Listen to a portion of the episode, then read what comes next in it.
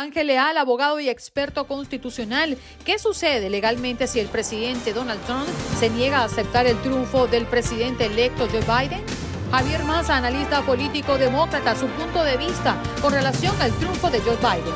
Andrea Betancourt, licenciada en psicología clínica con certificación de terapeuta en el área de coaching de emociones, nos viene a hablar de cómo se puede manejar el proceso de negación que está viviendo el presidente.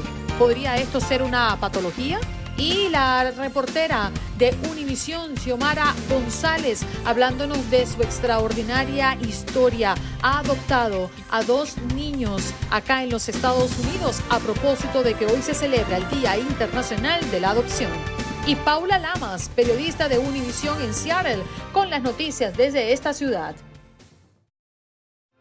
Pero de inmediato nos vamos con Ángel Leal, abogado y experto constitucional, a propósito de qué sucede legalmente si el presidente Donald Trump se niega a aceptar el triunfo del presidente electo Joe Biden. Ángel, gracias por estar con nosotros una vez más en Buenos Días América. Buenos días, Andreina. Buenos días, Juan Carlos. Qué gusto de saludarles. El honor es mío. Gracias por la invitación. Oye, eh, Trump eh, se resiste a conceder la victoria a su rival Joe Biden en estas elecciones. Para ello prepara toda una batería jurídica para impugnar los comicios. Yo le pregunto, hasta el momento no hay evidencias de lo que, los, demócratas, los demócratas hayan eh, cometido fraude para ganar las elecciones.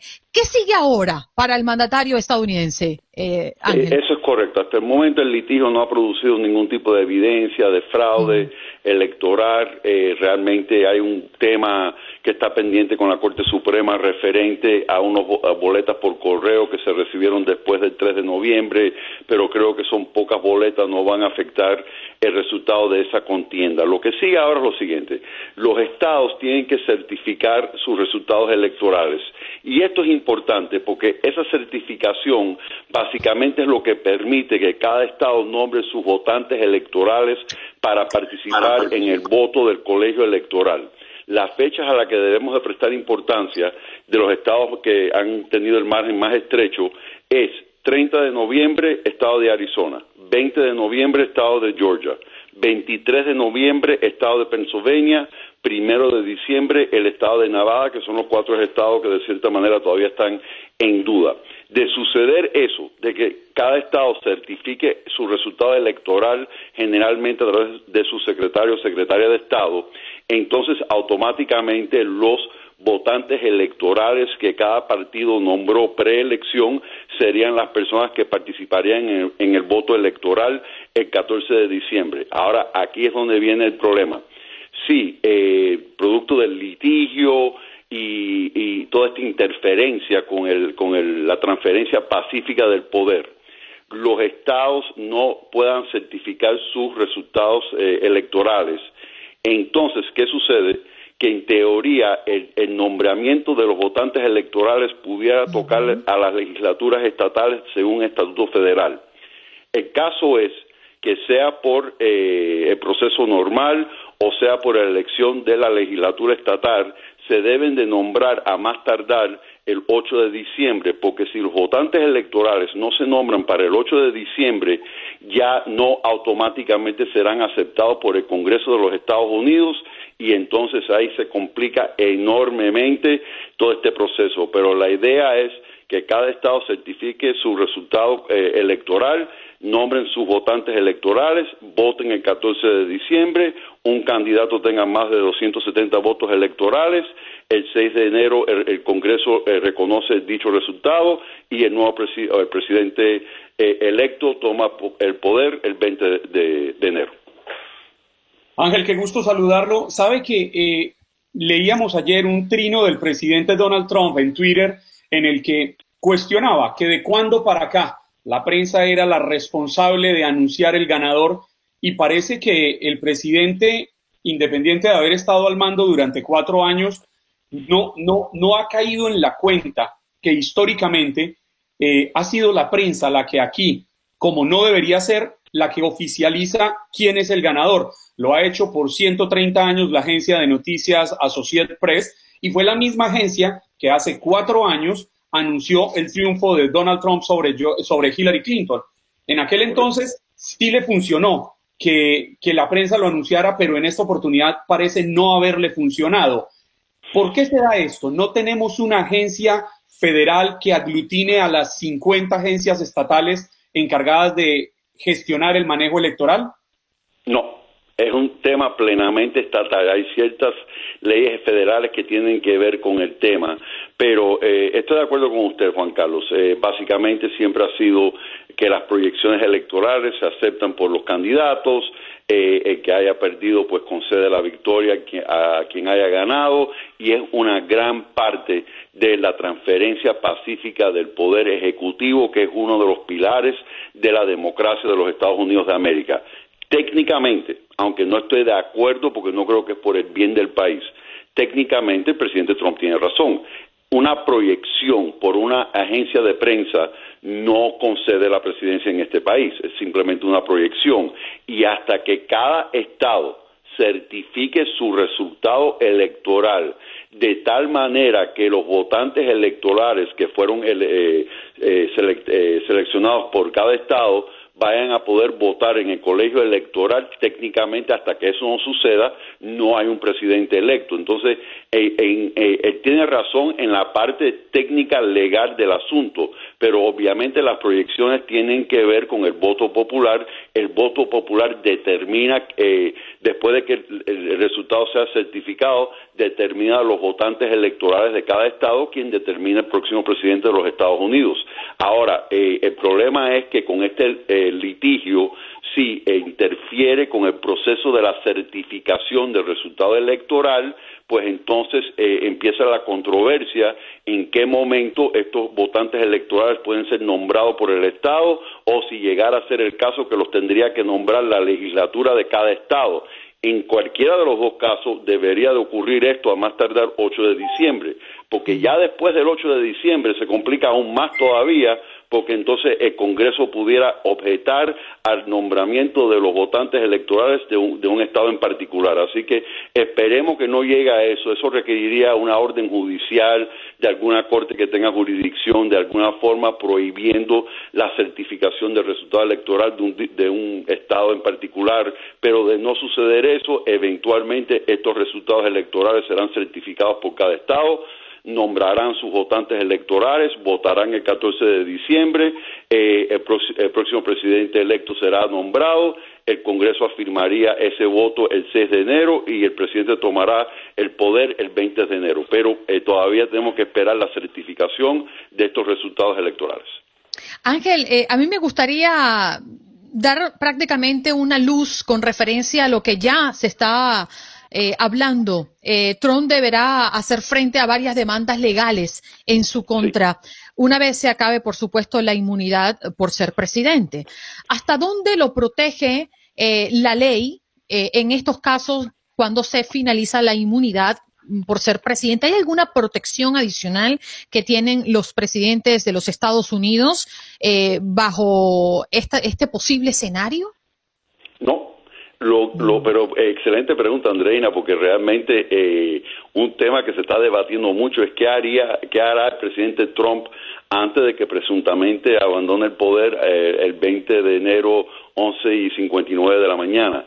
Y una de las cuestiones que se está discutiendo es donde él en teoría pudiera eh, otorgar indultos presidenciales eh, a personas cercanas a él, aliados políticos, y entonces la cuestión legal, y realmente nunca lo hemos tenido que enfrentar, es que si él se pudiera, eh, eh pueda emitir un indulto a, a sí mismo. Eh, entonces tenemos que ver si él tiene la intención de querer hacer eso. Pero después del 20 de enero ya él no eh, disfruta ningún tipo de inmunidad, inmunidad legal como presidente de los Estados Unidos y de hecho escuché una reciente entrevista con la fiscal general de Nueva York, Leticia James, donde ellos están procediendo en el estado de Nueva York eh, civilmente con, cuestiones fiscales y hay algunas investigaciones penales también teniendo que ver con organizaciones de, de, Trump. Así que eh, en teoría sí está sujeto a procesos legales después del 20 de enero. La cuestión va a ser si él va a ejercer el poder de indultar eh, no solamente a aliados políticos, amistades de él, pero a sí mismo. Juan Carlos, ¿tienes preguntas? No, no, no, no, no, creo que queda perfectamente claro la, la información que nos comparte el abogado experto constitucionalista Ángel Leal, Andreina. Sí, y aprovechando que nos queda un minutito de tiempo, Ángel, a mí también me llamó poderosamente la atención porque muchas personas eh, dicen, bueno, eh, ¿qué dice la Constitución? Eh, la tradición dice, bueno, que el presidente saliente prácticamente acepta su derrota en estos casos y le da paso al presidente electo. Y muchas preguntas habían en las redes sociales con qué tiene el presidente Trump que admitir su derrota para darle paso a el proceso de mm, oficialización, si se le puede llamar de alguna manera, del presidente Biden? No, para nada, no hay ningún tipo de requisito legal de que él haga eso. Recargo que por el bien del país, por historia, por protocolo, por eh, darle legitimidad al, resultado de la contienda electoral, porque lo que sucede es que hay 70 millones de personas que votaron por el presidente Trump. Y si él no concede la, la, la, victoria al vicepresidente Biden, pues estas 70 millones, no se trata solamente de él, se trata de que los votantes de Trump acepten el resultado electoral para el bien del país, para que podamos empezar el proceso de unirnos y combatir este terrible, esta terrible pandemia. Entonces, es sumamente importante, pero no es un requisito legal. De Ángel, uno de los problemas, uno el, tiempo se nos agotó. Es que no podemos, eh, el, eh, el, equipo de Biden no ha podido asumir ciertas eh, tareas para la transferencia de el tiempo se nos agotó, Ángel, pero quiero despedirte como te lo mereces. Ángel Leal, abogado y experto constitucional. Ya estamos conectados, eh, ya es habitual verlo por aquí y nos complace muchísimo. Javier Massa, analista político demócrata, para hablar del triunfo de Joe Biden. Adelante, Juan Carlos. Don Javier Massa, tenga usted muy buenos días.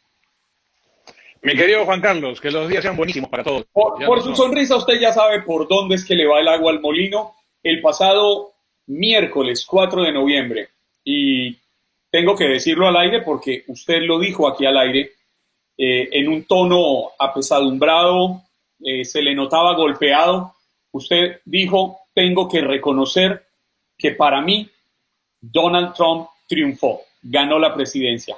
Pues bien, los votos eh, le dijeron lo contrario, los votos eh, nominales y los votos para los delegados electorales le dicen lo contrario, Donald Trump no ganó y, yo tenía que pasarle esa cuenta de cobro, Javier.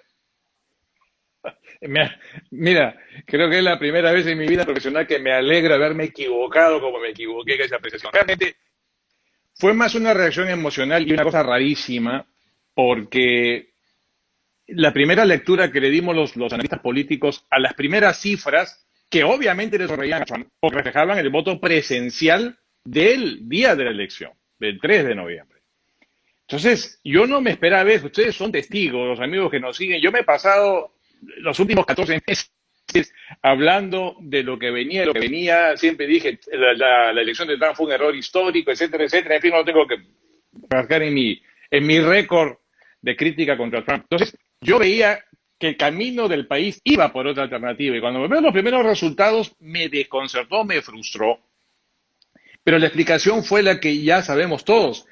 Las primeras mediciones que se dieron reflejaban el voto presidencial de 3 de noviembre. Cuando comienzan a entrar a cómputo los votos que entraron por correo, que han sido masivamente votos para Biden, comienza a revertirse la situación y entonces ahí recién al día siguiente tuve el real picture, la verdadera imagen de lo que estaba pasando con esta elección y obviamente ya sabemos lo que vino, ¿no? Oye, Javier, ¿se puede decir que el estallido de la crisis de coronavirus marcó un antes y un después en la carrera hacia la Casa Blanca de Biden? Definitivamente, Andorina, definitivamente. Es decir, no podemos negar que el tema más urgente en la cabeza de la mayor parte de los electores, y ahí estaban las mediciones, es el tema del coronavirus. Y aquí hay una cosa que no puedo dejar de mencionar. El señor Trump tiene todo el derecho del mundo de hacer todas las demandas que le dé la gana. Él siempre está acostumbrado como empresario a tratar de resolver lo que no resuelven los contratos con jueces y con litigantes y abogados en las cortes. Pero esto no es una demanda que le están estableciendo por estafa, que, tiene muchísimas como empresario. Él ahora está tratando de quitarle legitimidad a esta elección. Y en ese proceso está entrampando algo que es fundamental y nos perjudica a todos los norteamericanos, que es la transición de la, de la administración Trump a la administración eh, de Joe Biden. ¿Qué significa la transición? Se reúnen los equipos al más alto nivel en la Casa Blanca y comienzan los eh, principales responsables de la administración de Trump a darle toda la información, ya información reservada, incluso información secreta, a los que van a tener a su cargo el gobierno de este país por los próximos cuatro años. Es ponerlos al tanto de, ok, esto es lo que está pasando, cosas que nosotros probablemente ni siquiera conocemos porque son secretos de Estado, para que la nueva administración entre calientito, no entre recién a ver dónde estamos, cuando ya se fueron los que eran de, la gestión de Trump. Eso no se está haciendo y no se está haciendo en una etapa muy complicada cuando tenemos una pandemia fuera de control, tenemos 100.000 nuevos casos todos los días. O sea, lo primero que tendría que hacer es reunirse para empezar ya a construir los primeros pasos de lo que tendrá que hacer partir del 20 de enero del próximo año. Y eso no se puede hacer porque el señor Trump simplemente no le da la gana, no quiere conceder, está enfrascado en hacer la guerrita legal y vean cómo nos perjudica eso a todos. ¿no? Sabe, Javier, que más que eso hay un tema que a mí en lo personal me preocupa, me preocupa bastante, porque finalmente eh, Joe Biden sabe los problemas que tiene Estados Unidos, un candidato responsable se preocupa por saber qué es lo que está pasando y eso es lo que busca cambiar. A mí realmente lo que me preocupa es que siento que esta posición del presidente eh, genera un impacto en el exterior, pero especialmente en los enemigos declarados de Estados Unidos. Me preocupa que la posición del presidente Donald Trump le quite legitimidad a los Estados Unidos frente a países como Rusia, como Corea del Norte, como China, y, en ese momento deja en un papel muy eh, endeble al presidente electo Joe Biden una vez se posesione el 20 de enero. Esa es una cosa que es importantísima y yo la voy a reflejar al interior de Estados Unidos. Yo he tomado una decisión, la tomé ayer. No voy a volver a dar ninguna entrevista en la que me quieran preguntar sobre las demandas de Donald Trump. Y lo digo por una sencilla razón. Cada vez que hablamos de las demandas y los juicios de Donald Trump con estas elecciones, le estamos quitando brillo a la elección, le estamos dando más aire a un reclamo que es estrictamente político. Y eso es algo que nuestros amigos tienen que entender. Hace un escuché al colaborador de ustedes de Los Ángeles. Vamos a ver qué pasa. No, amigo, no es vamos a ver qué pasa, ya pasó. Esta elección ya está definida. La ganó Joe Biden. Que no le dé la gana a la bestia de presidente que tenemos todavía el 20 de enero es otro rollo. No interesa. ¿Ok? Y a los seguidores de Trump, suck it. ¿Ok? Perdieron la elección y ganó Estados Unidos. Y a todos aquellos que están creyendo en pajaritos preñados, que las gestiones legales, que los juicios y los abogados de Trump van a revertir el resultado de esta elección, están soñando. Eso no va a pasar. Esta elección ya la ganó el señor Biden. Les guste o no les guste es otro problema y no interesa. Él fue elegido presidente por 75 millones de norteamericanos, que no nos equivocamos. Y así como cuatro años atrás fue elegido el señor Trump y bastó el veredicto mediático que siempre hemos respetado como una traición en este país para decir ganó Trump. Nadie dijo, oh, bueno, eso es lo que dice CNN, lo que dice Univision, lo que dice Fox. No. Se dijo en las cadenas, hay las proyecciones, el señor Trump es el presidente y todos dijimos, yo fui el primero que dije, le doy el factor de la duda y ojalá que le vaya bien. Me equivoqué. Y fue en mi primera entrevista con Univision, yo estaba en México, me acuerdo, me llevaron al buró de ustedes en Ciudad de México y dije eso. Ganó Trump, ustedes saben que no era mi candidato, pero ahora es el presidente de Estados Unidos y le quiero darle beneficio de la duda. Me equivoqué. Pero bueno, vamos a acabar con el tema de los juicios. No van a cambiar la ruta de la elección. Si hubiera habido algún problema, los propios observadores de la campaña republicana hubieran dicho, ¡Ey, ey, ey, un momentito! Acá hay algo que no cuadra, acá hay votos que no están registrados, votos que han aparecido desde la sombra de la noche a la mañana. Ni un solo reclamo de los observadores republicanos. Y ahora, súbitamente, cuando ya sabe que perdió, el señor Trump dice, ¡fraude, fraude! Él se disparó al pie. Trump cuando dijo, no voten por correo porque eso se presta al fraude. ¿Y qué pasó? Sus seguidores como borreguitos le hicieron caso y no votaron por correo. Y los demócratas, que no le hicimos caso a Trump, sí lo hicimos. Y ahí está el resultado. ¿Cómo puede ser que de 100.000 votos por correo, 98.000 sean para Biden? Ah, pues, lógico, si ustedes no votaron por, por correo porque su jefe, su líder les dijo que no lo hicieran, y nosotros sí lo hicimos, ahí tienen las consecuencias. Es una explicación tan simple Pero además, además es histórico siempre los demócratas han votado por correo y los republicanos han votado de forma presencial.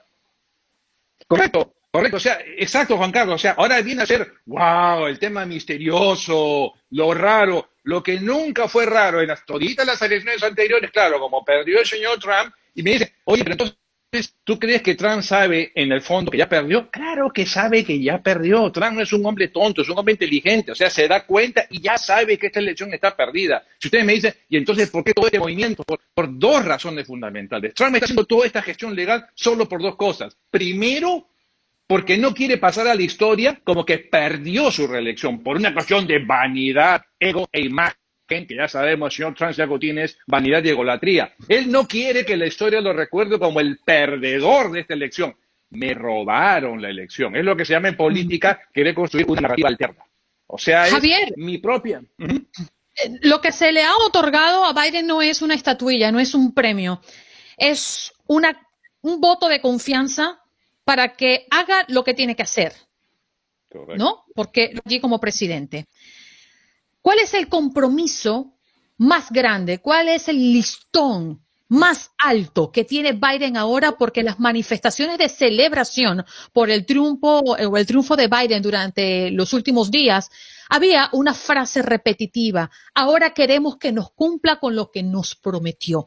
¿Cuál crees tú, Javier, que es el listón más alto que tiene Biden?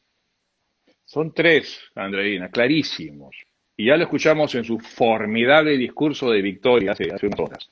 Mm. Primero, el señor Biden está tendiendo la mano, ya lo había dicho en la campaña, yo no seré el presidente de los Estados Rojos, Estados Azules, seré el presidente de los Estados Unidos. Le tendió una mano caballerosamente, con la altura y con la talla de que tiene Joe, a Trump.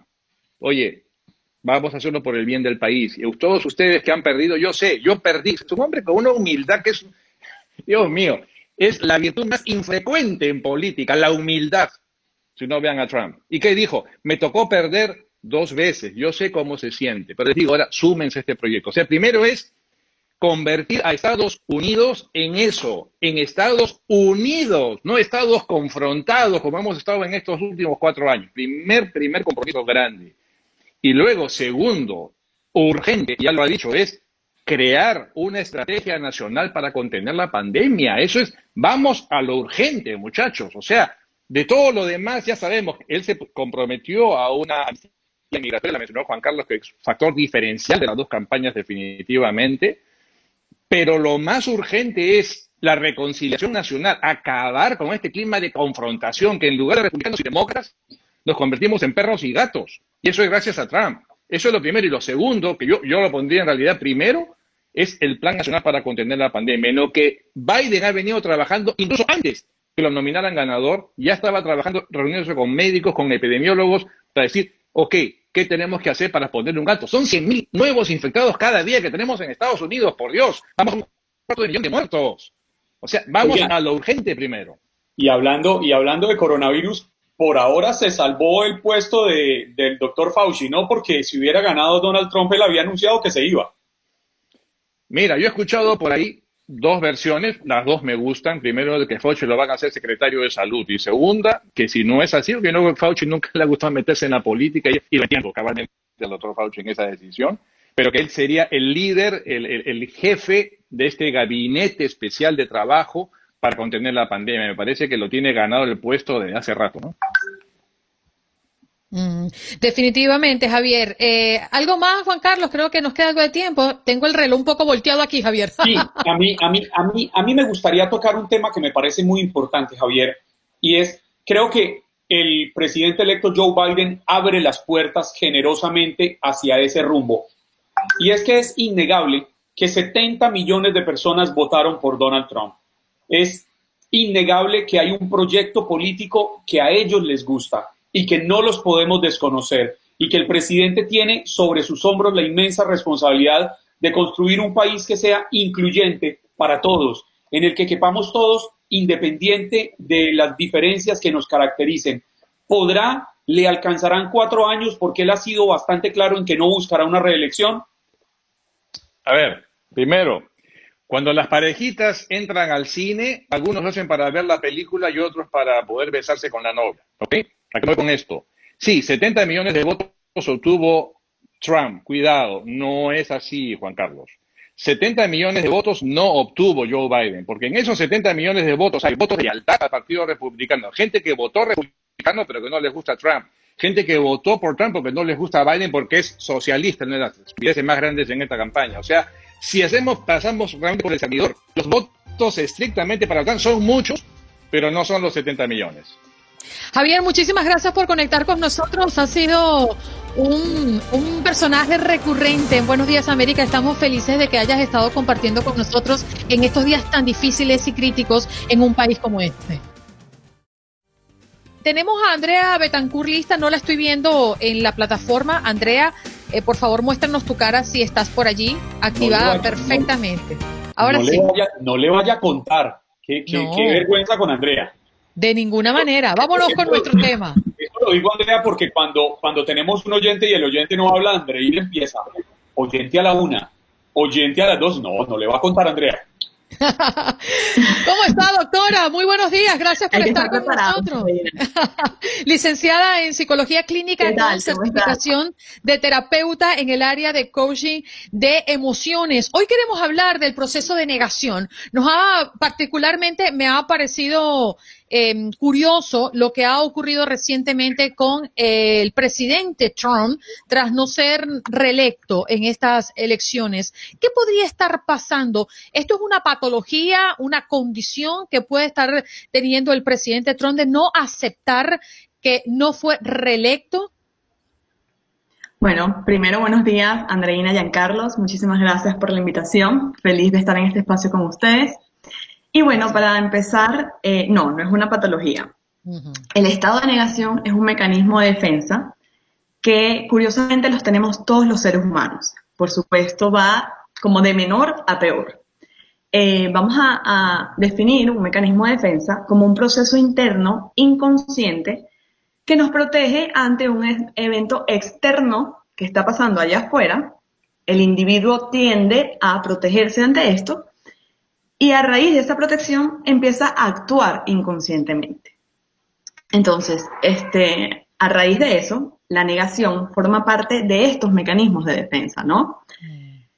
Lamentablemente, podemos ver la negación muy fuerte aquí en este caso con el presidente Trump hasta este fin de mes, porque eh, pareciera desde esta perspectiva que está actuando irracionalmente. Hay una negación rotunda a aceptar los resultados, incluso podemos verlo en su comportamiento que ha sido tan violento últimamente, en sus últimos tweets donde asevera que ganó esta elección por mucho, en donde asegura que los observadores se equivocaron y que este, pues él todavía va ganando las elecciones. No te escuchamos, Juan Carlos. Perdón. Andrea, el presidente Donald Trump se ha caracterizado en toda su vida porque es un hombre poderoso, es un hombre acostumbrado a manejar sus empresas con mano de hierro, pero también, sin ser experto en el tema, eh, me parece que es un hombre vanidoso, se le nota en su aspecto, en su cuidado personal, en la imagen que trata de proyectar. Yo quiero preguntarle, ¿qué tanto influye el ego en estos momentos? Porque nos lo decía un, un, estratega político que pasó anteriormente por el programa, él no quisiera pasar a la historia como el presidente que perdió su reelección. Y ahí es donde va, creo yo, el punto central. ¿No lo ve así?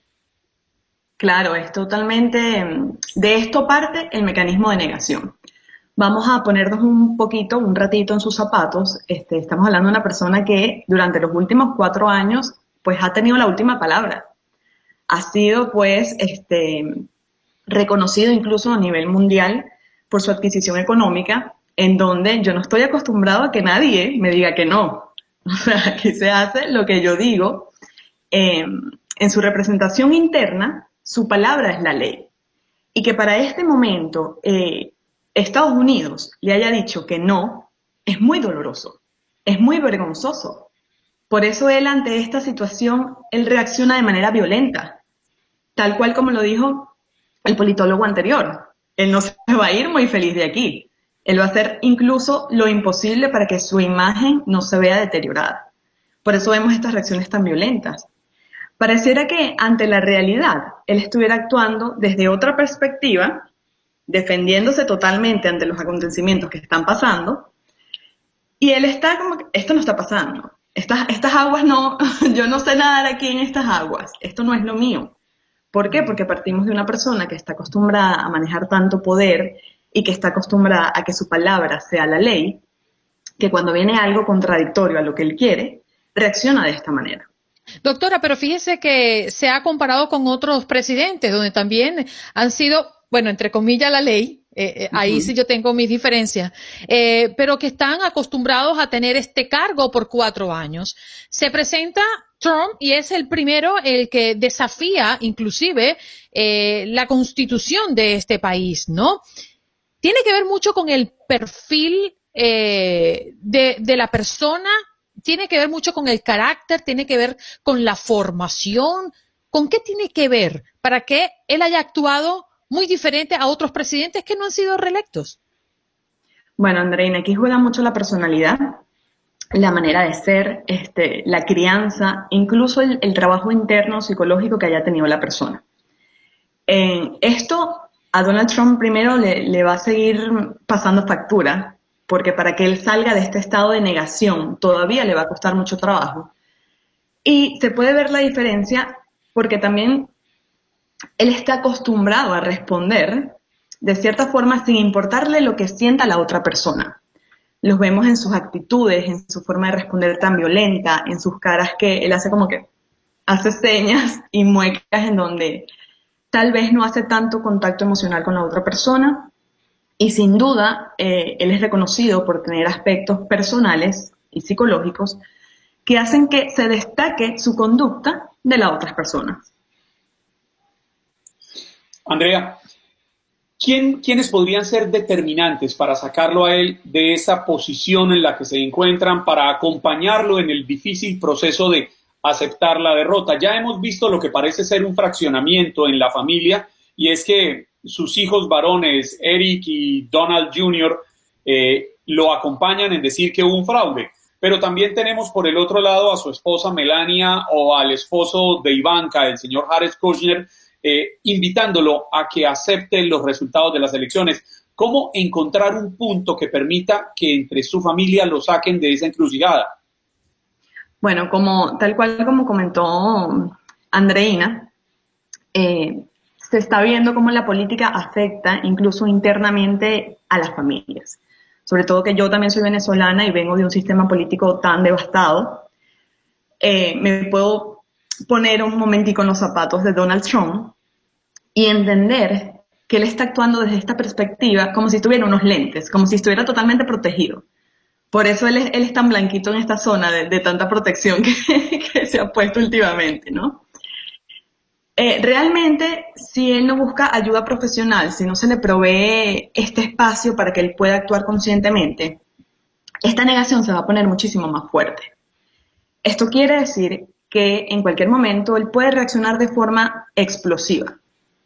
¿Qué es lo que se quiere y, y qué es lo esperado? Que esta ayuda profesional traiga a Donald Trump a un campo consciente donde él pueda lidiar con esta situación y donde internamente pueda aceptar y decir, hoy perdí, soy un perdedor, tengo que aceptar la derrota, eh, me puedo ir por la puerta grande, puedo entregar pues este mandato a los siguientes cuatro años y este es lo que debería hacer, incluso para dejarlo en una mejor posición.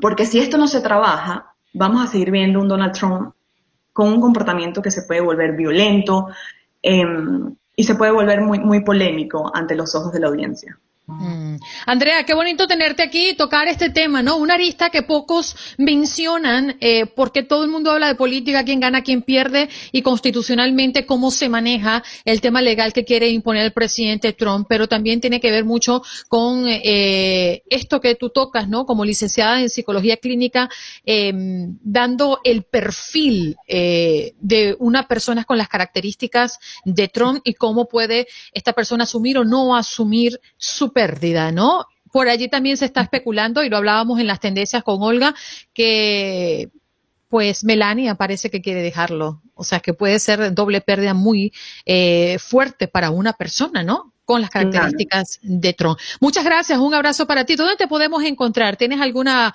eh, página web o redes sociales? Sí, me pueden seguir en mi Instagram, que es Andrea Tipo Positiva, y también mi página web, que es andreabetancourt.com importante. 9 de noviembre es el Día Internacional de la Adopción. Eh, hay muchas personas que piensan que el día de la adopción son muchos días, ¿no? En este caso hoy queremos hacer una mención sumamente especial a propósito de una de las historias que particularmente me ha conmovido más alrededor de mm, la adopción. En este caso ya tenemos a Xiomara González con nosotros para hablarnos de esa historia maravillosa. Hoy en el Día Internacional de la Adopción tenemos a la reportera Xiomara González, eh, que nos comparte su inspiradora historia. Hola, Xiomara, ¿cómo estás? Qué feliz Hola, chicos, qué gusto verlos. Un día tormentoso, literalmente, pero bonito para, para los padres adoptivos. Estamos celebrando un día bellísimo. Oye, para que nos resumas tu historia, Xiomara, tú tienes a dos ángeles en tu casa. Después de haber luchado mucho, eh, sabemos lo complicado que se torna eh, esta decisión después de tomarla para poder tenerlos con nosotros. Háblanos un poco de lo que fue tu, tu experiencia. Bueno, voy a prometer no chillar.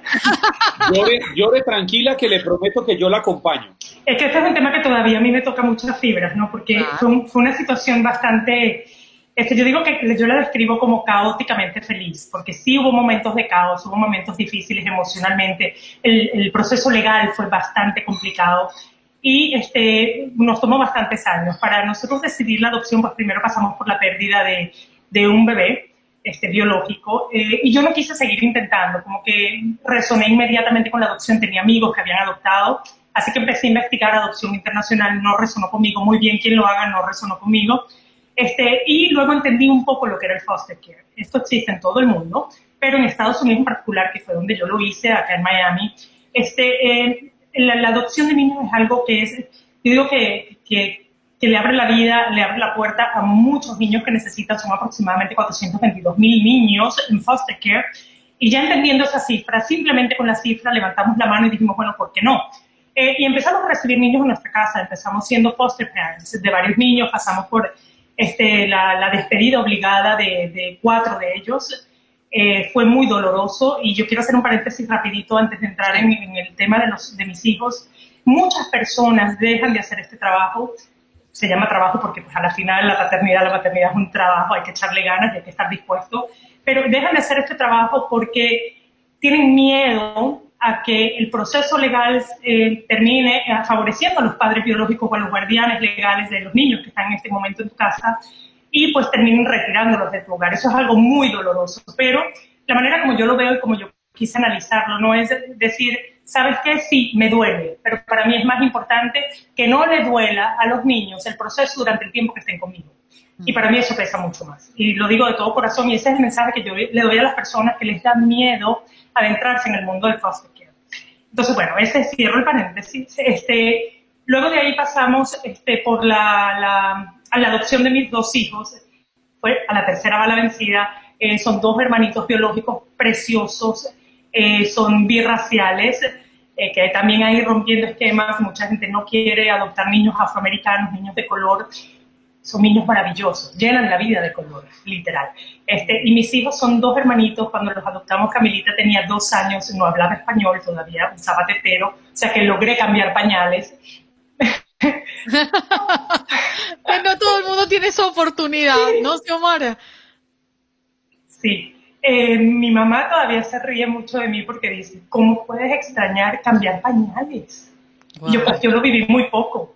Y para los papás que no vivimos ese momento, pues cambiar un pañal eh, eh, es como sacarlo a pasear en coche, es como todas esas cositas que van generando esa conexión, ese amor, ese conocerte, ¿sabes? Ese, ese bonding, como dicen en inglés, que es la conexión. Entonces, nada, este, Camilita tenía dos años y Nico cuatro. Hola, mi Juanqui. Ahora sí te digo hola y un beso.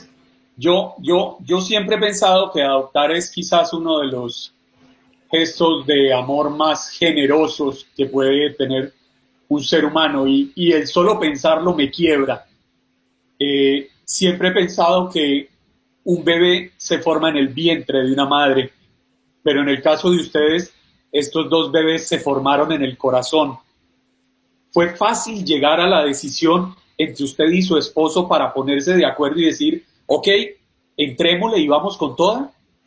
Mira, Juanca, a veces la vida, uno se pelea con la vida porque te pone circunstancias difíciles. Cuando uno no reflexiona y profundiza un poco más y se da cuenta que eso que te está pasando, que sientes oscuro, es lo mejor que te puede pasar si tienes la inteligencia emocional para comprenderlo. Eh, para mí, eh, a mí lo mejor que me ha pasado ha sido tener el esposo que tengo, eh, porque es una persona que tenía los mismos valores que tengo yo, tiene creo que un corazón enorme, más grande que el mío, aparte que él es mucho más grande que yo, así que creo que le cabe más tamaño de corazón.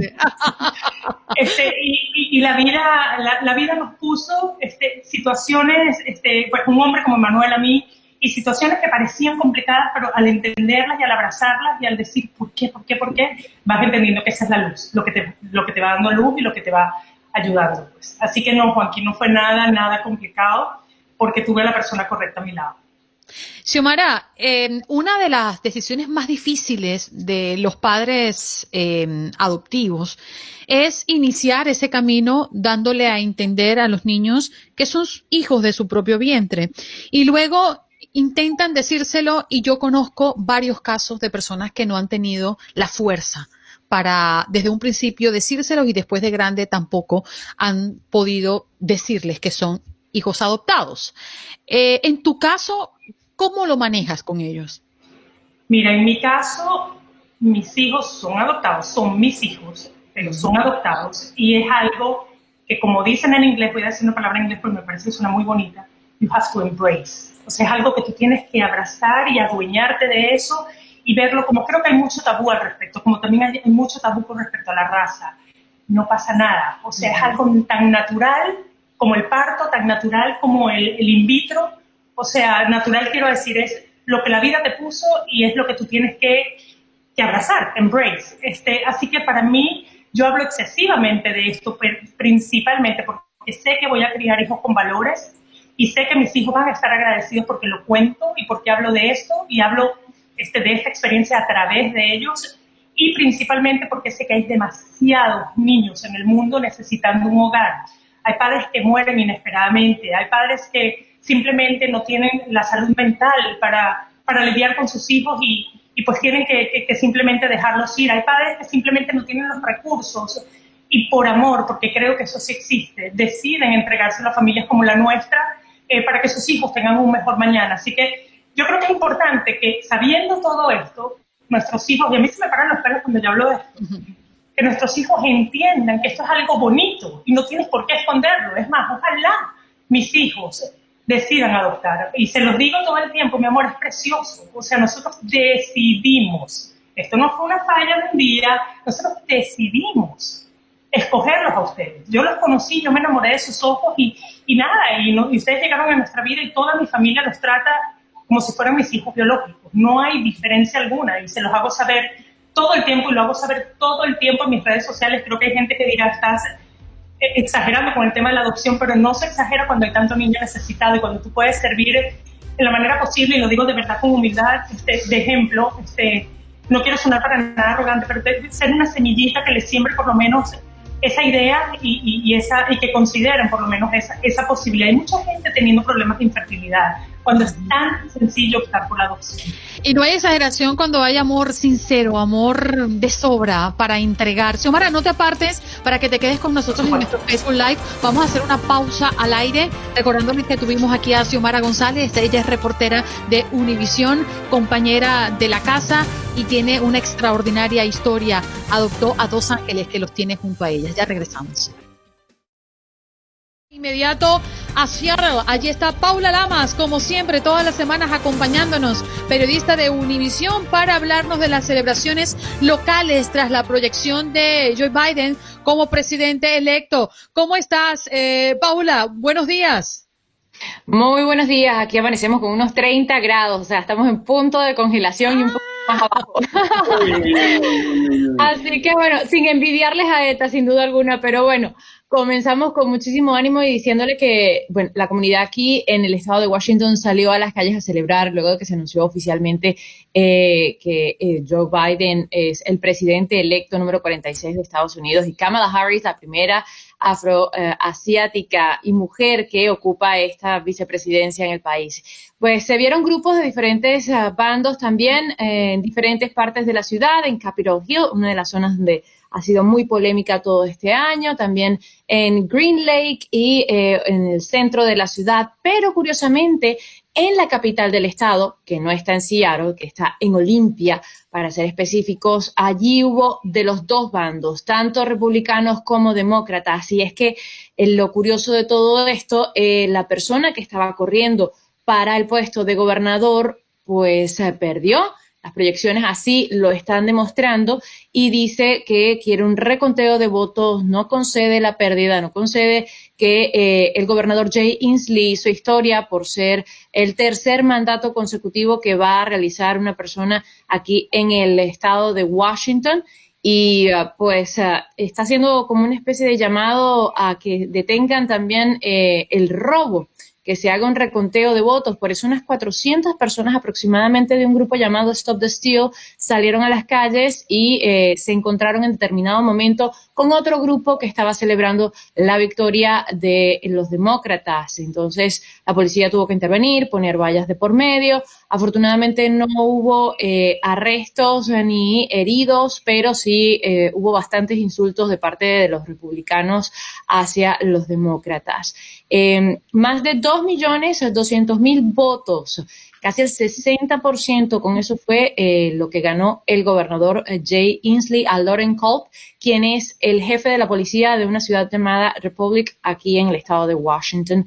A poco más de 1.600.000 es eh, lo que tiene Lauren Culp, es decir, va contra el 42% apenas. y aquí en el estado en general se rompió un récord y es que más de 1.400.000 electores votaron, llegaron a esa maravillosa suma del el 90% del Estado ejerció el derecho al voto, así que... ¿90%? Sí, señora. Oh una cosa maravillosa. Increíble. Bueno, ese era el interés. Eso era lo más bonito, que todos ejercieran ese derecho y creo que se despertó nuevamente, recobraron, eh, recobró la importancia entre los electores eh, de ejercer su derecho al voto y eh, se vio en estas elecciones.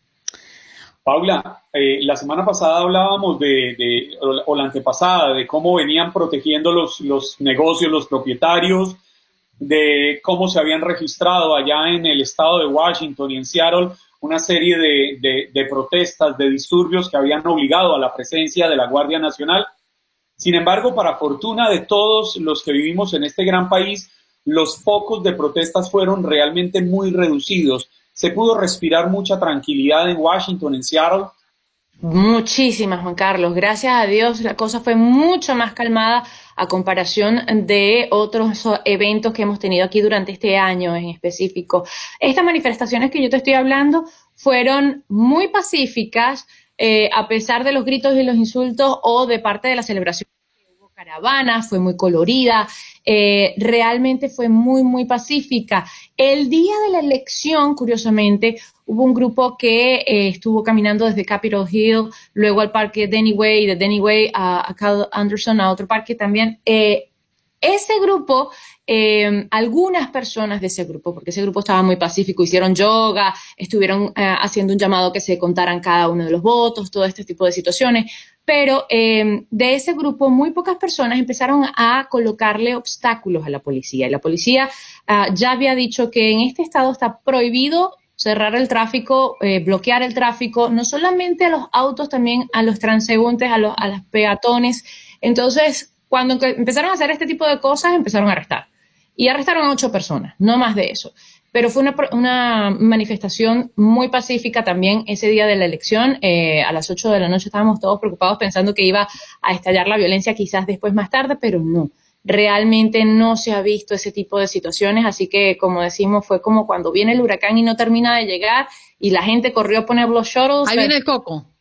Ahí viene el coco, ahí viene el coco, pero gracias a Dios no ocurrió. Eh, ahora estamos eh, todos muy pendientes de lo que va a estar ocurriendo porque ya el presidente pues anunció alrededor de 10 demandas a diferentes estados. Aquí hay uno de los condados específicamente que dice que está listo para hacer un reconteo cuando lo necesite y cuando lo requiera. Así que estamos muy pendientes. Paula, el tiempo se nos acorta, pero no te vayas sin antes hablarnos de tu podcast, El viejo caserón de San Telmo. ¿De qué se trata esto? El viejo caserón de San es una novela maravillosa que descubre el secreto, un secreto muy particular y revela muchísimo de la vida personal de su autora, quien es, por cierto, correctora de estilo de la revista Hola en República Dominicana, es una periodista reconocida y viene del seno de una familia de artistas muy importante. Eh, pues su padre fue el creador del grupo Rajatabla, un grupo que es ah, pues ícono en América Latina, no solamente en Venezuela, en cuanto a la movida teatral. Su madre era actriz, su tío era un ah, locutor de radio muy importante en Argentina, así que eh, Gabriela Llanos nos hace un recorrido por lo que es eh, pues una historia maravillosa que se desarrolla en Buenos Aires, en el barrio de San Telmo. Definitivamente. Recuérdanos cómo podemos conseguirlo. El podcast. Lo pueden conseguir en iHeart, Spotify, Podbean, Pandora, Google Play, Apple Podcast, Alexa también se lo pueden pedir. Y si no tienen estas plataformas, pues van a paulalamas.net, le dan clic a Power Moment y ahí está. Muy bien, Paula, muchas gracias por estar con nosotros. Nos reencontramos la próxima semana, Dios mediante. Gracias por escuchar nuestros podcasts. Esto es Buenos Días América y puedes conseguirnos en Facebook como Buenos Días AM, en Instagram como Buenos Días América AM. Hasta la próxima.